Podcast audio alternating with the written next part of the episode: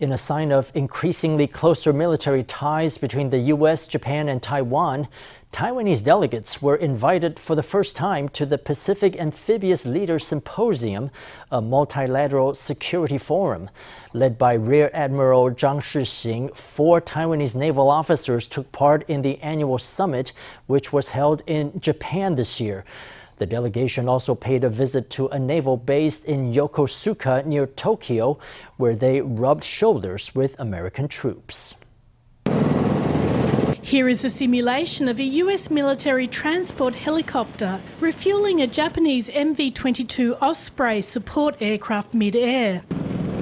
Let's also go to Yokosuka, a naval base near Tokyo, and hear about the M one forty-two high-mobility rocket system, a light multiple rocket launcher. A few days ago, military leaders from eighteen countries, including the U S, Japan, South Korea and the Philippines, converged on the Pacific Amphibious Leaders Symposium, or PALS, co-organised by the U S and Japan. Every one of us has a piece to offer to operations in the Pacific and beyond. We do not allow unilateral changes to the status quo by force, and will maintain a rule-based order and aid the government. PALS was first initiated by the U S in twenty fifteen. These days it is co-organised with Japan, demonstrating both the stability of the Japan-U S alliance and a gradual shift in American policy toward confronting China. Taiwan this year was invited to attend for the first time with observer status. Four military officers led by Rear Admiral Zhang Shixing, who commands the Navy's one hundred fifty-first Amphibious Fleet, were dressed in civilian attire and openly photographed by the media chatting to American military officials. They also expressed an interest in anti-ship missiles that are unique to Japan. It's a breakthrough that senior military officers on active duty can be accompanied by high-ranking military officers from other nations and enter a Japanese naval base together. They also observed some Japanese military equipment and were able to have some conversations on the spot. There was a kind of military tacit understanding and mutual trust was established.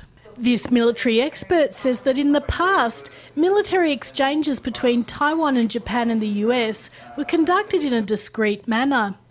This time they were unusually public, showing the stress the U S and Japan place on Taiwan's security, as well as increasingly closer ties. The ruling Democratic Progressive Party over the weekend picked Hsinchu Mayor Lin Chih-jen as its mayoral candidate for the northern city of Taoyuan in the year-end local elections. Lin, who is in quarantine for COVID, said in a Facebook post that he would take on the challenge with courage. The K M T's Taoyuan mayoral candidate, Simon Chang, who was a vice premier and former senior executive at Google, also congratulated Lin in a Facebook post and called for polite, gentlemanly campaigning. On Sunday, all the D P P members of the Taoyuan City Council rallied around Lin and praised him as the best candidate.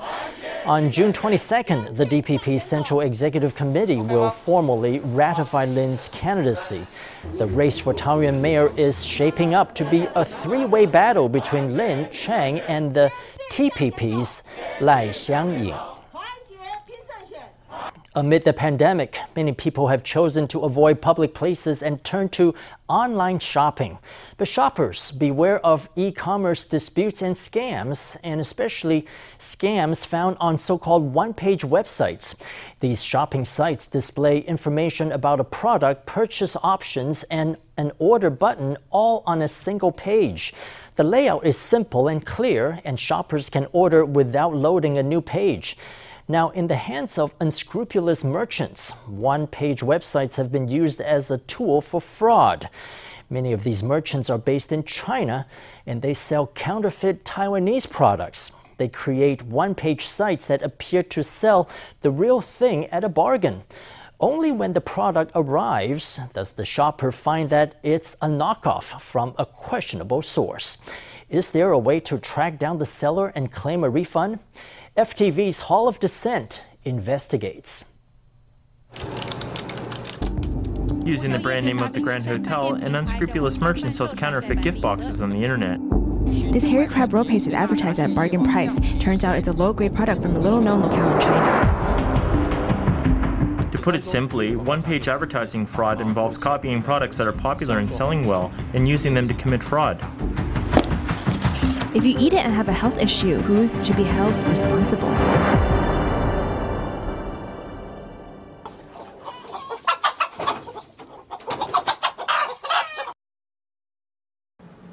Under the faint light of the sky, chickens squawk and circle the ground. Today, this pig farmer, surnamed Ye, is as moody as the clouds overhead. He'd ordered chocolates through a one-page e-commerce site, hoping to support Taiwanese cocoa farmers. But instead of helping his fellow farmers, he became the victim of fraud.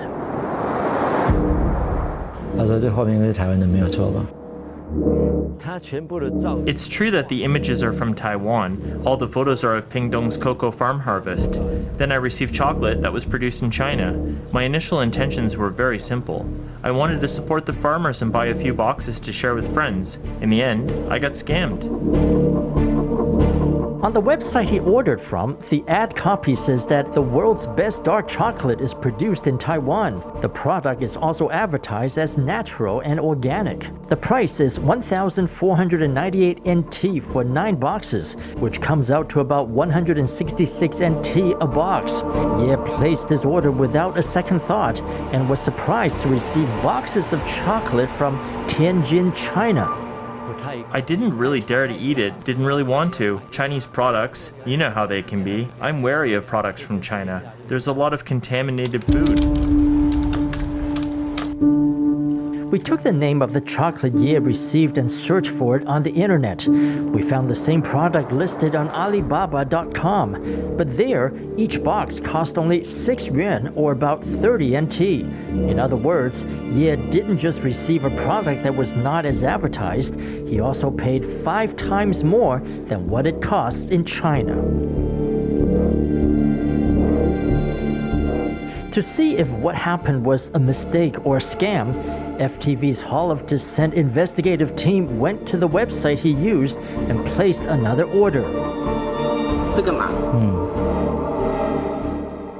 We purchased three boxes, which arrived in two days.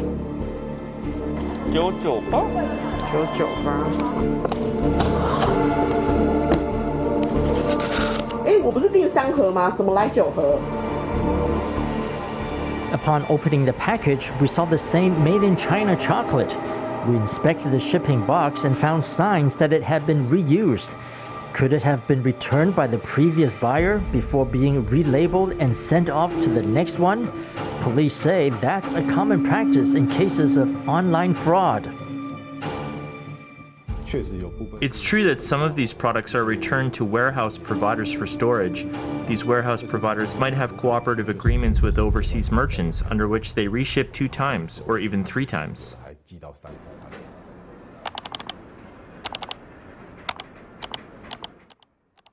Just what tactics do unscrupulous sellers use to lure customers into their trap? One-page websites are meant to be simple and clear. All the details, from the product introduction to the price to the order button, are all placed on the same page. With just a swipe on the screen, you can place an order without waiting for a new page to load. To tempt customers who love a bargain, unscrupulous sellers often set prices at fifty percent or more below similar products.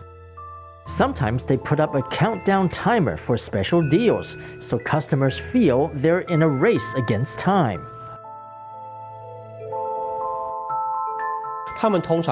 They use phrases that attract consumers like free shipping, seven-day return window, or cash on delivery. You don't need to pay right away. But you should watch out. When you're not sending money, the seller might be manipulating this cash flow. If you pay with a credit card, that's even more dangerous, because the seller may steal your credit card number.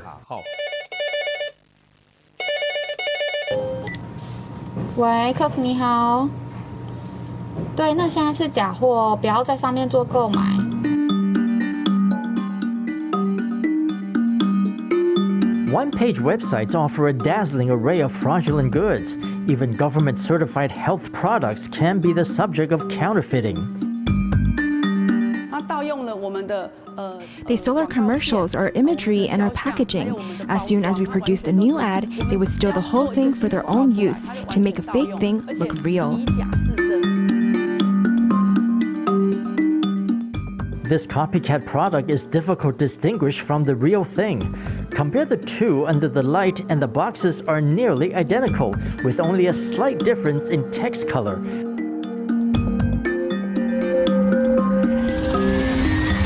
Compare the color of the capsules, and it's even harder to tell real from fake. Our capsules are slightly darker. The imitation product is a bit more red.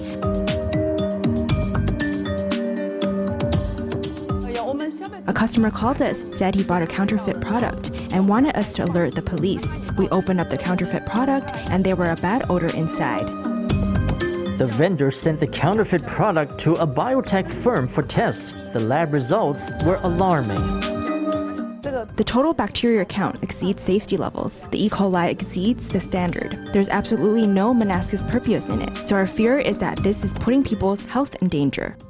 These online fraud victims form only the tip of the iceberg. In twenty twenty, the Executive Yuan's Consumer Protection Committee received more than twenty-three hundred complaints of one-page advertisement fraud. Between January and April of twenty twenty-one, it received more than six hundred. In mid-May of that year, there was a surge in the COVID epidemic. A cybersecurity provider said that in the first two weeks of Taiwan's level three pandemic alert, it detected an explosion of scam activity and blocked risky U R Ls as many as seven hundred fifty thousand times. One product that appeared online was pulse oximeters, which were out of stock at many brick-and-mortar stores. But authorities warned against buying them from one-page websites where the seller's identity could not be verified. What's more, the Pharmaceutical Affairs Act classifies pulse oximeters as class two medical devices. This means they can only be sold legally by licensed pharmacies or medical device merchants. To put it simply, one-page advertising fraud involves copying products that are popular and selling well and using them to commit fraud. Not every victim of online fraud files a formal complaint. The actual number of victims far exceeds the government figures. This is our Facebook page. We're the Advertising Self-Help Return Union. On any given day, ten to twenty people tell us they've been scammed.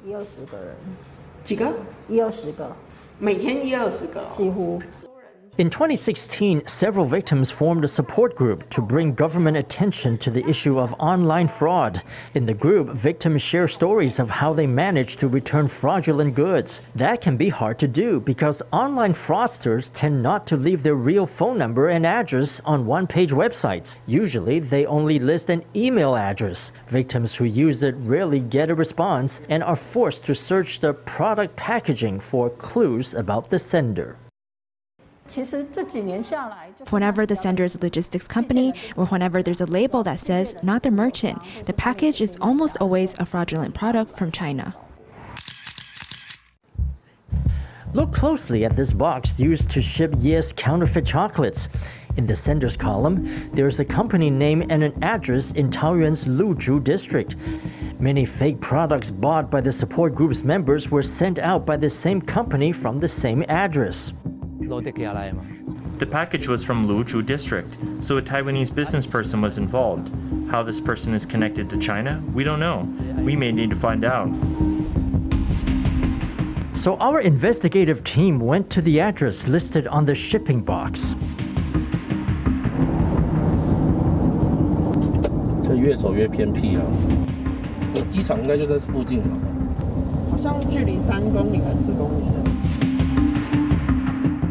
As we rode from downtown Luzhu district to a small county road, we saw a number of logistics companies. Finally, we arrived at our destination. What caught our eye was a giant blue metal warehouse where company signboards were being put up as we approached. We're just a logistics company. We're responsible for going to the airport to pick up goods. The company told us that it was not a seller, but a logistics intermediary for goods already sold. we headed south to visit another sender flagged by the Fraud Victim Support Group. There, we received the same response. Our clients in China are also consolidation warehouses. Their role is that of a freight forwarder. During freight transfer, the products are already packed. Businesses like his, ones that specialize in overseas packages, are referred to by police as tally service providers. When consumers complain of shopping scams, such providers are the first to be investigated.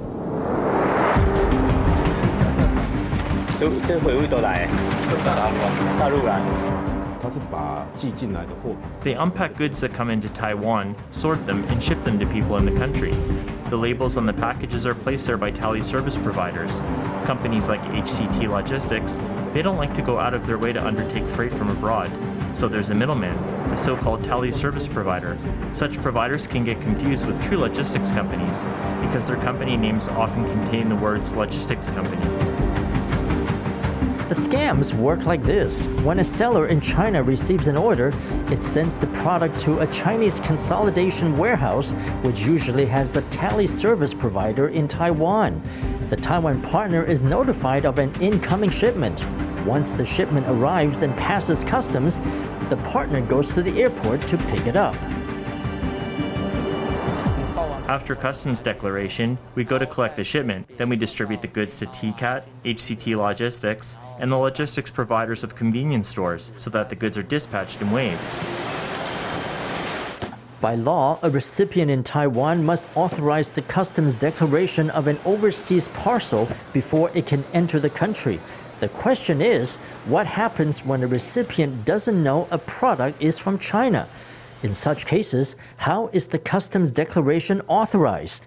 According to police, some tally service providers collude with customs brokers to exploit a gray area in administrative law. The products sold on one-page websites are typically listed as being worth two thousand N T or less. When such products go through customs, they don't need to be accompanied by a power of attorney form. The form can be issued later. In most fraud cases, this provision is exploited to import large amounts of goods that are not declared to customs. Through the manipulation of customs declarations, the door to the country is thrown open. Once the tally service provider receives payment for the goods, it transfers money to the Chinese seller through an underground exchange. Taiwan police have been able to trace the cash flow to China, but due to the impasse in cross-strait relations, they've been unable to pursue their investigations to the end. Although the sellers themselves can't be tracked down, Taiwan police also investigate the sellers' partners in fraud. They believe that Taiwanese tally service providers and customs brokers also have liability. They're more likely to be involved as an accessory, mainly in crimes like fraud and forging documents. But when police transfer their cases to prosecutors, prosecutors often determine that there was no intent to defraud, and most of the time, Taiwanese businesses are willing to refund money to customers. Because of this, the cases are handled not as criminal fraud but as civil fraud. More often than not, the cases are dropped in the end.